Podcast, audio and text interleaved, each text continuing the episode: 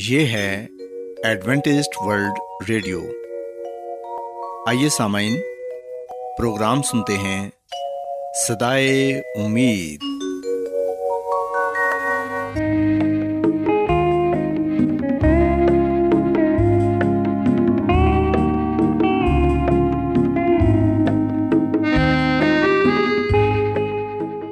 سامعین، پروگرام صدائے امید کے ساتھ میں آپ کی میزبان فرا سلیم اور صادق عبداللہ خان آپ کی خدمت میں حاضر ہیں۔ ہماری طرف سے آپ تمام سامعین کی خدمت میں آداب۔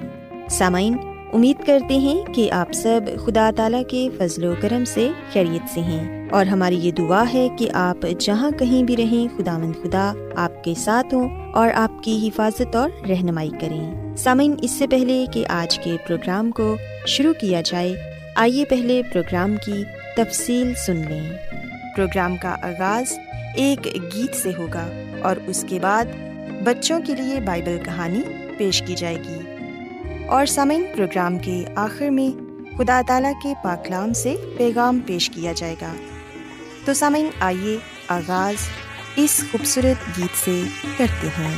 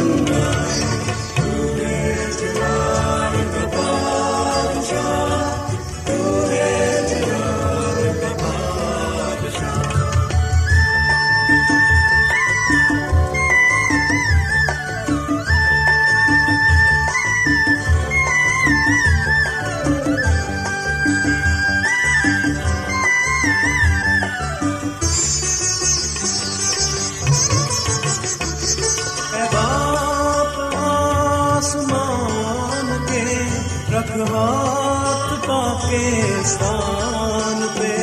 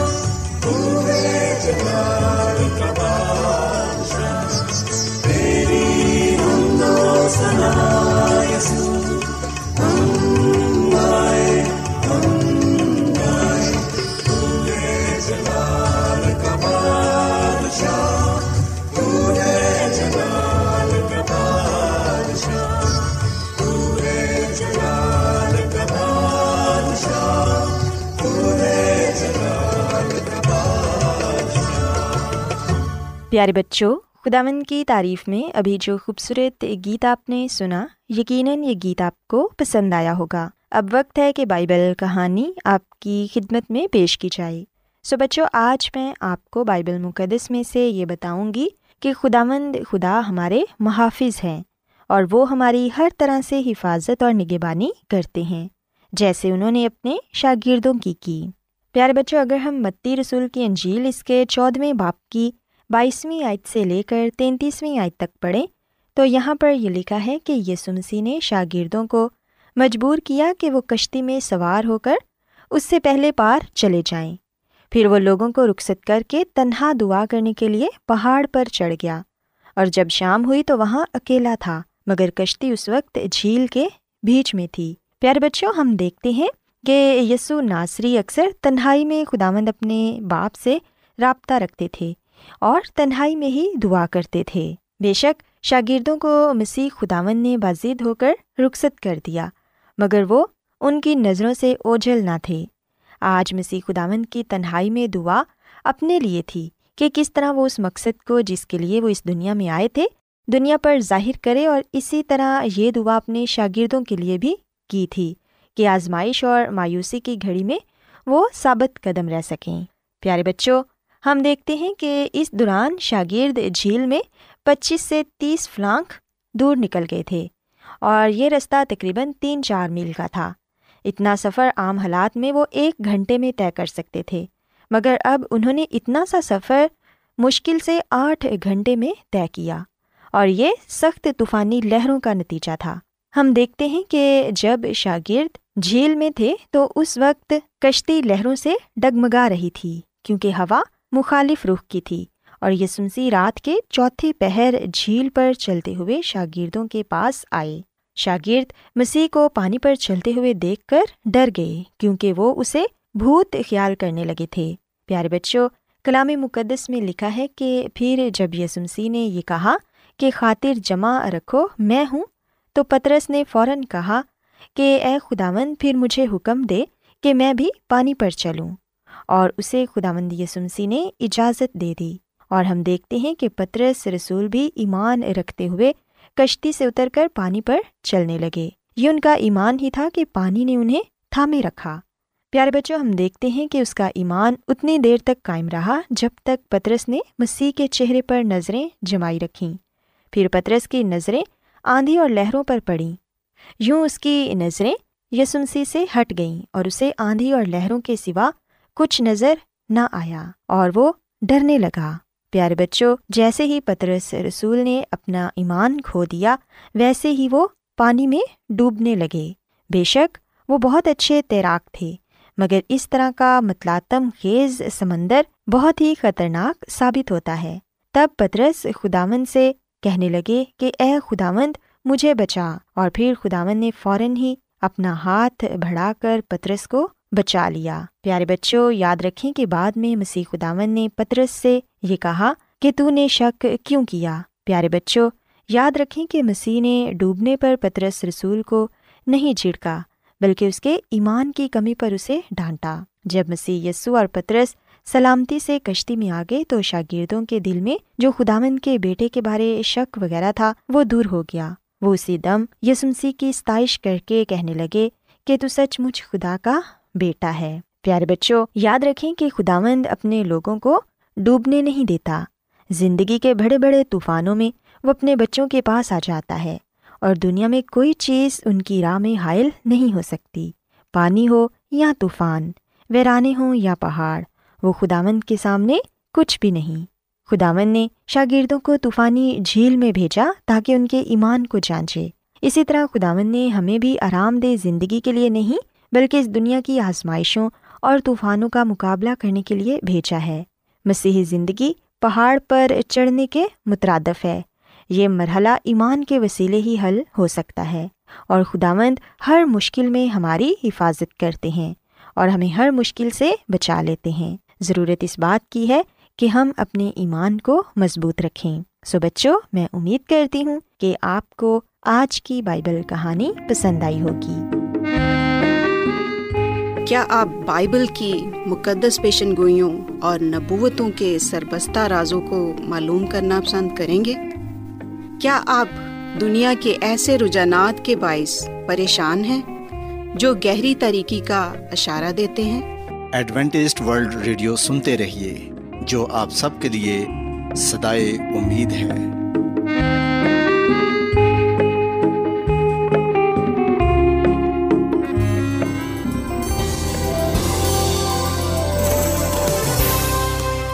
آج بہت لوگ گہرے روحانی علم کی تلاش میں ہیں۔ وہ اس پریشان کن دنیا میں راحت اور خوشی کے خواہش مند ہیں، اور خوشخبری یہ ہے کہ بائبل مقدس آپ کی زندگی کے مقاصد کو ظاہر کرتی ہے۔ اے ڈبلیو آر پر ہم آپ کو خدا کا کلام سکھاتے ہیں جو اپنی گواہی آپ ہے۔ خط لکھنے کے لیے آپ ہمارا پتہ نوٹ کر لیں۔ انچارج پروگرام صدائے امید، post box number 32، Lahore, Pakistan. اور ہمارا ای میل ایڈریس ہے urdu@awr.org۔ سامعین، آپ ہمارا پروگرام انٹرنیٹ پر بھی سن سکتے ہیں۔ ہماری ویب سائٹ ہے www.awr.org۔ ایڈوینٹسٹ ورلڈ ریڈیو کی جانب سے پروگرام صدائے امید پیش کیا جا رہا ہے۔ سامعین، اب وقت ہے کہ خداوند کے الہی پاکلام میں سے پیغام پیش کیا جائے۔ آج آپ کے لیے پیغام خدا کے خادم عظمت ایمینول پیش کریں گے۔ خداوند یسوع مسیح کے نام میں آپ سب کو سلام۔ محترم سامعین، اب وقت ہے کہ ہم خداوند کے کلام کو سنیں۔ آئے ہم اپنے ایمان کی مضبوطی اور ایمان کی ترقی کے لیے خدا کے کلام کو سنتے ہیں۔ سامعین، آج ہم خداوند کے کلام میں سے اس بات کو جانیں گے اور اس بات کو سیکھیں گے کہ نبوکدنضر بادشاہ نے دانییل اور اس کے 3 دوستوں کا نام کیوں تبدیل کیا۔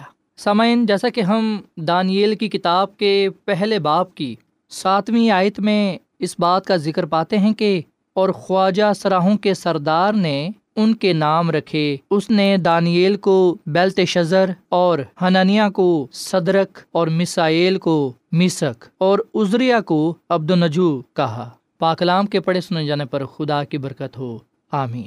سامعین، جیسے کہ ہم دانییل کی کتاب کے پہلے باب کی پہلی آیات سے اس بات کو پڑھتے ہیں اور اس بات کو جاننے والے بنتے ہیں کہ شاہ بابل نبوکدنضر نے یروشلم پر چڑھائی کر کے اس کا محاصرہ کیا۔ شاہ بابل نبوکدنضر نے نہ صرف یروشلم کی ہیکل کے مقدس برتنوں کو بابل میں اپنے مندر میں لے آیا، بلکہ ہم دیکھتے ہیں کہ وہ یہودا کے لوگوں کو بھی اسیر کر کے لے آیا۔ اور سامعین، نبوکدنضر بادشاہ نے 605 قبل مسیح میں یہودا پر حملہ کیا، یروشلم کا محاصرہ کیا، اور 586 قبل مسیح میں یروشلم کو تباہ کر دیا۔ سامعین، یہ ایک ایسا واقعہ ہے جس کی پیشن گوئی یرمیہ نبی کی کتاب میں پائی جاتی ہے۔ یرمیہ نبی کی کتاب کے 25ویں باب کی 9ویں آیت میں اس بات کا ذکر ہم پاتے ہیں۔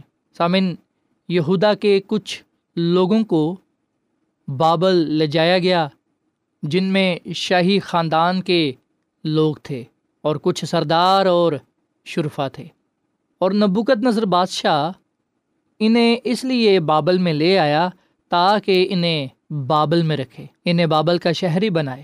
سامن یہی وجہ تھی کہ شاہی خاندان میں سے، شرفا میں سے، سرداروں میں سے کچھ لوگوں کو چنا گیا اور انہیں 3 سال تک ٹریننگ دی گئی، تربیت دی گئی، اور ان میں دانیل اور اس کے 3 دوست بھی شامل تھے۔ اور بادشاہ نے اس لیے ایسا کیا کیونکہ بادشاہ جانتا تھا کہ اب اس کی جو حکومت ہے، جو اس کی سلطنت ہے، وہ بہت وسیع ہو چکی ہے، اور اب اس کو شاہی معاملات میں، شاہی فیصلوں میں مدد کی ضرورت ہے۔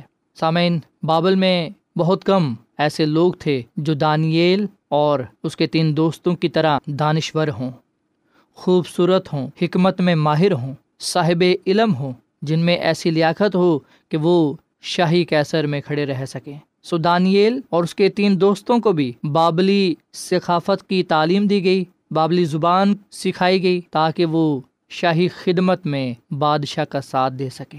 سامن، میں یہاں پر آپ کو یہ بھی بات بتاتا چلوں کہ نبوکدنضر بادشاہ نے خواجہ سراہوں کے سردار کو حکم دیا کہ وہ ان لوگوں کو شاہی خوراک بھی دیا کرے، یعنی کہ وہ خوراک جو بادشاہ کی خوراک ہے۔ پر ہم دیکھتے ہیں کہ دانیل اور اس کے 3 دوستوں نے شاہی خوراک کھانے سے انکار کر دیا، انہوں نے منع کر دیا۔ کیوں منع کیا؟ اس کا جواب یہ ہے کہ دانیل اور اس کے ساتھیوں نے دنیا کے ہم شکل بننے کی نسبت خدا سے ملے رہنے کو زیادہ ترجیح دی، اسی لیے انہوں نے شاہی خوراک کو ٹھکرا دیا، کیونکہ اس میں ناپاک جانوروں کا گوشت شامل تھا۔ ویسے بھی اسے پہلے دیوتاؤں کے سامنے قربانی کے لیے گزرانا جاتا تھا، اس لیے اس خوراک کو کھانا بت پرستی کے برابر تھا۔ سامعین، دانیل نے اس خوراک کے عوض ساگ پات مانگا، یعنی کہ وہی خوراک جو خدا نے شروع میں آدم اور حوا کو دی تھی۔ سو اس طرح دانیل اور اس کے ساتھیوں نے یہ ظاہر کر دیا کہ وہ کھانے پینے کے معاملے میں بھی خالق کی مرضی کو مقدم سمجھتے ہیں۔ بے شک سامعین، اس فیصلے سے انہیں باغی اور نافرمان سمجھ کر قتل بھی کیا جا سکتا تھا، پر ہم دیکھتے ہیں کہ انہوں نے موت کی پرواہ نہ کی۔ سو ان کا یہ فیصلہ ظاہر کرتا ہے کہ وہ خدا کے ساتھ وفادار تھے۔ پر سامعین، آگے چل کر ہم دیکھتے ہیں، اور جیسا کہ ہم نے کلام مقدس میں پڑھا کہ خواجہ سراہوں کے سردار نے ان کے نام رکھے، اس نے دانیل کو بیلتشزر، اور حنانیہ کو صدرک، اور مسائل کو مشک، اور عزریہ کو عبدالنجو کہا۔ سامعین، اب سوال یہاں پر یہ پیدا ہوتا ہے کہ بے شک دانیل اور اس کے ساتھیوں نے شاہی خوراک کھانے سے انکار کر دیا، اور یہ ان کا بڑا جرات مندانہ فیصلہ تھا کیونکہ انہوں نے خدا کی مرضی کو مقدم سمجھا۔ پر ہم دیکھتے ہیں کہ یہاں پر جب ان کو بابلی نام دیے گئے تو انہوں نے ان پر کوئی اعتراض نہ اٹھایا، ان ناموں پر کوئی اعتراض نہ کیا۔ اب سوال یہاں پر یہی پیدا ہوتا ہے کہ کیوں نہیں انہوں نے بابلی ناموں پر اعتراض کیا، کیوں انہوں نے خاموشی کے ساتھ ان ناموں کو قبول کر لیا۔ سامعین، اس میں نبوکدنضر کی کیا چال تھی؟ حقیقت میں یہ بادشاہ کی طرف سے ہی حکم تھا، جس وجہ سے خواجہ سراہوں کے سردار نے ان کے نئے نام رکھے۔ اب یہاں پر یہ بات قابل غور ہے کہ کیوں ان کے نام تبدیل کرنا پڑے، بادشاہ کی کیا چال تھی اس میں، بادشاہ کی کیا مرضی تھی اس میں، کیوں بادشاہ نے ان کے نام تبدیل کروائے۔ سامعین، یہ 4 نوجوان جو خدا کے ساتھ وفادار تھے، جو خدا کے ساتھ جڑے ہوئے تھے، جن کا خدا پر ایمان اور بھروسہ تھا، ہم دیکھتے ہیں کہ ان کے نام بھی خدا پر ایمان سے جڑے ہوئے تھے۔ اگر ہم ان کے ناموں کے مطلب کو جانیں، ان کے نام کے جو معنی ہیں ان کو جانیں، تو ہمیں پتہ چلے گا کہ ان کے جو نام تھے وہ خدا پر ایمان لانے سے جڑے ہوئے تھے، خدا کے ساتھ جڑے ہوئے تھے۔ دانیل، جس کے نام کا مطلب ہے کہ خدا میرا منصف ہے، ہم دیکھتے ہیں کہ اس کو بیلتشزر نام دیا گیا۔ اور سامعین، یہ نیا نام بیلتشزر، جس کا مطلب ہے بال یا بابل کا سردار دیوتا جو زندگی کی حفاظت کرتا ہے، یہ نام اسے دیا گیا۔ اور پھر ہم دیکھتے ہیں کہ حنانیہ، جس کے نام کا مطلب ہے کہ خداوند اپنا فضل دکھاتا ہے، اس کو نیا نام صدرک دیا گیا، جس کا مطلب ہے اکو کا خادم، جو چاند کا دیوتا تھا۔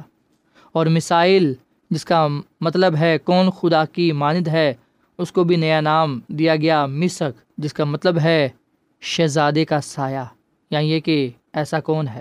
اور پھر عزریہ، جس کا مطلب ہے کہ خدا مدد کرتا ہے، اس کو نیا نام دیا گیا عبدالنجو، جس کے نام کا مطلب ہے نجو کا خادم، یعنی کہ حکمت کا دیوتا یا صبح کا ستارہ۔ تو سامعین، یہ وہ نام تھے جو انہیں دیے گئے، اور ان کے ناموں کے مطلب بھی آپ جان چکے ہیں کہ جو بابلی نام انہیں دیے گئے وہ بابلی دیوتاؤں پر، ان کی ذات پر مشتمل تھے۔ سامعین، جب انہیں یہ نام دیے گئے تو جو خواجہ سراہوں کا سردار تھا وہ انہیں اس بات کا یقین دلا رہا تھا اور انہیں بتا رہا تھا کہ یہ نام تو آپ کی حوصلہ افزائی کے لیے رکھے گئے ہیں، یہ نام آپ کے اس لیے رکھے گئے ہیں اور پرانے نام آپ کے اس لیے تبدیل کیے گئے ہیں کیونکہ بادشاہ آپ سے خوش ہے، آپ کی حوصلہ افزائی کے لیے آپ کو یہ نام دیے گئے ہیں، آپ بہت ہی ہوشیار ہیں اور دانشور ہیں، صاحب علم ہیں، حکمت والے ہیں، سو بادشاہ کی طرف سے حوصلہ افزائی کے طور پر آپ کو یہ نام دیے گئے ہیں۔ سامعین، حقیقت میں بادشاہ کے پیچھے یہ چال تھی کہ دانیل اور اس کے تین دوست خدا اور اپنے وطن کی روایات کو بھول جائیں اور بابل کے طور طریقوں کو سیکھ جائیں، بابل کے دیوتاؤں کے مطابق وہ ہو جائیں، وہ بابل کے ساتھ جڑ جائیں شخصی طور پر، اندرونی طور پر۔ سو بادشاہ یہ چاہتا تھا کہ وہ اپنا ماضی بھول جائیں اور مستقبل میں وہ بابل میں ہی رہنا پسند کریں، بادشاہ کے ساتھ وفادار رہیں۔ سامعین، دوسرے لفظوں میں یہ ایک جبری ملاپ تھا یا جبری ایک کام تھا جو نبوکدنضر نے کروایا، زبردستی ان کے نام رکھے گئے۔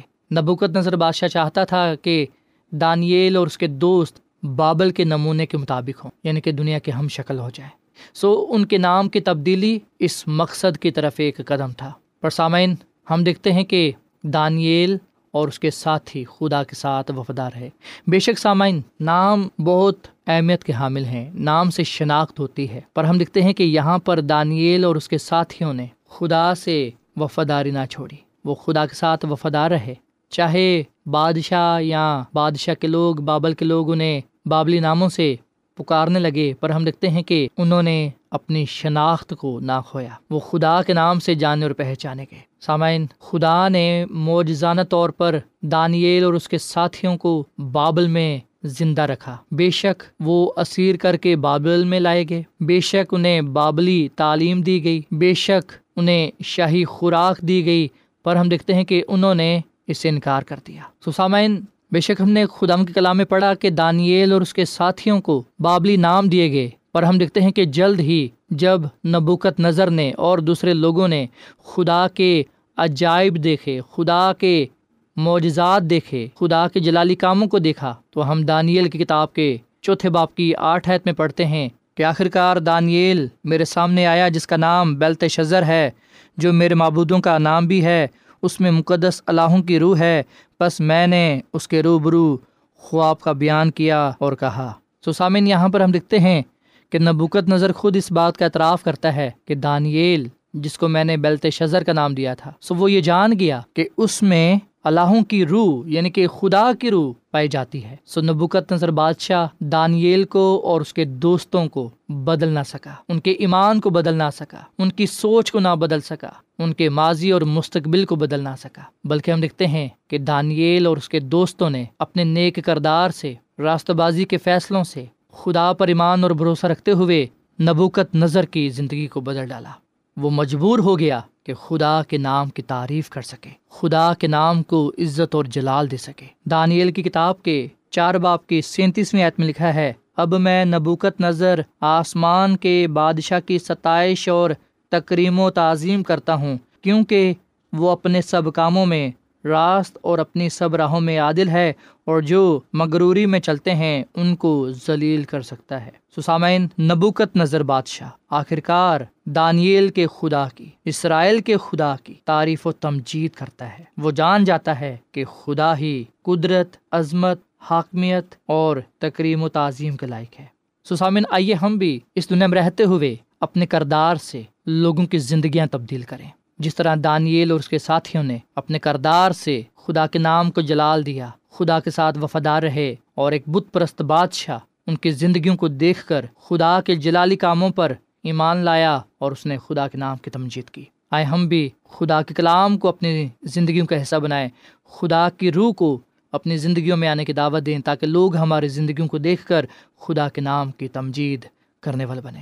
سو خداوند مجھے اور آپ کو دانیل اور اس کے دوستوں کی طرح کا بنائے کہ ہم ہر طرح کے حالات میں خدا کے ساتھ وفادار رہیں، خدا کے کلام کے ساتھ وفادار رہیں، ہم اپنے فیصلوں سے خدا کے جلال کو ظاہر کریں، ہمارے کردار سے خدا کی راستہ بازی ظاہر ہو، تاکہ سارا جلال، ساری تعریف خدا ان کے نام کو ملے۔ خداوند ہم اس کلام کے وسیلے سے بڑی برکت دے۔ آئیے سامعین ہم دعا کریں۔ اے زمین اور آسمان کے خدا، ہم تیرا شکر ادا کرتے ہیں، تیری تعریف کرتے ہیں، تو جو بھلا خدا ہے، تیری شفقت ابدی ہے، تیرا پیار نرالا ہے۔ اے خدا، اس کلام کے لیے ہم تیرا شکر ادا کرتے ہیں جو ہمارے قدموں کے لیے چراغ اور راہ کے لیے روشنی ہے۔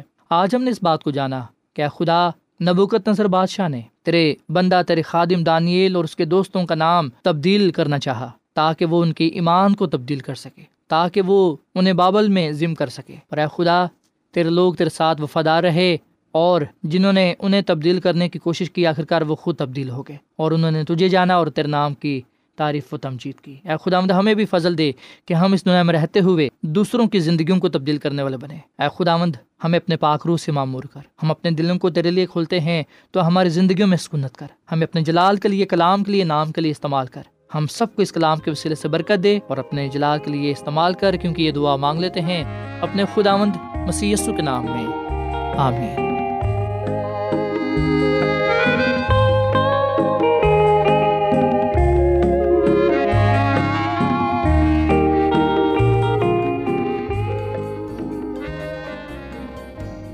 روزانہ ایڈوینٹسٹ ورلڈ ریڈیو 24 گھنٹے کا پروگرام جنوبی ایشیا کے لیے اردو، انگریزی، پنجابی، پشتو، سندھی اور بہت سی زبانوں میں پیش کرتا ہے۔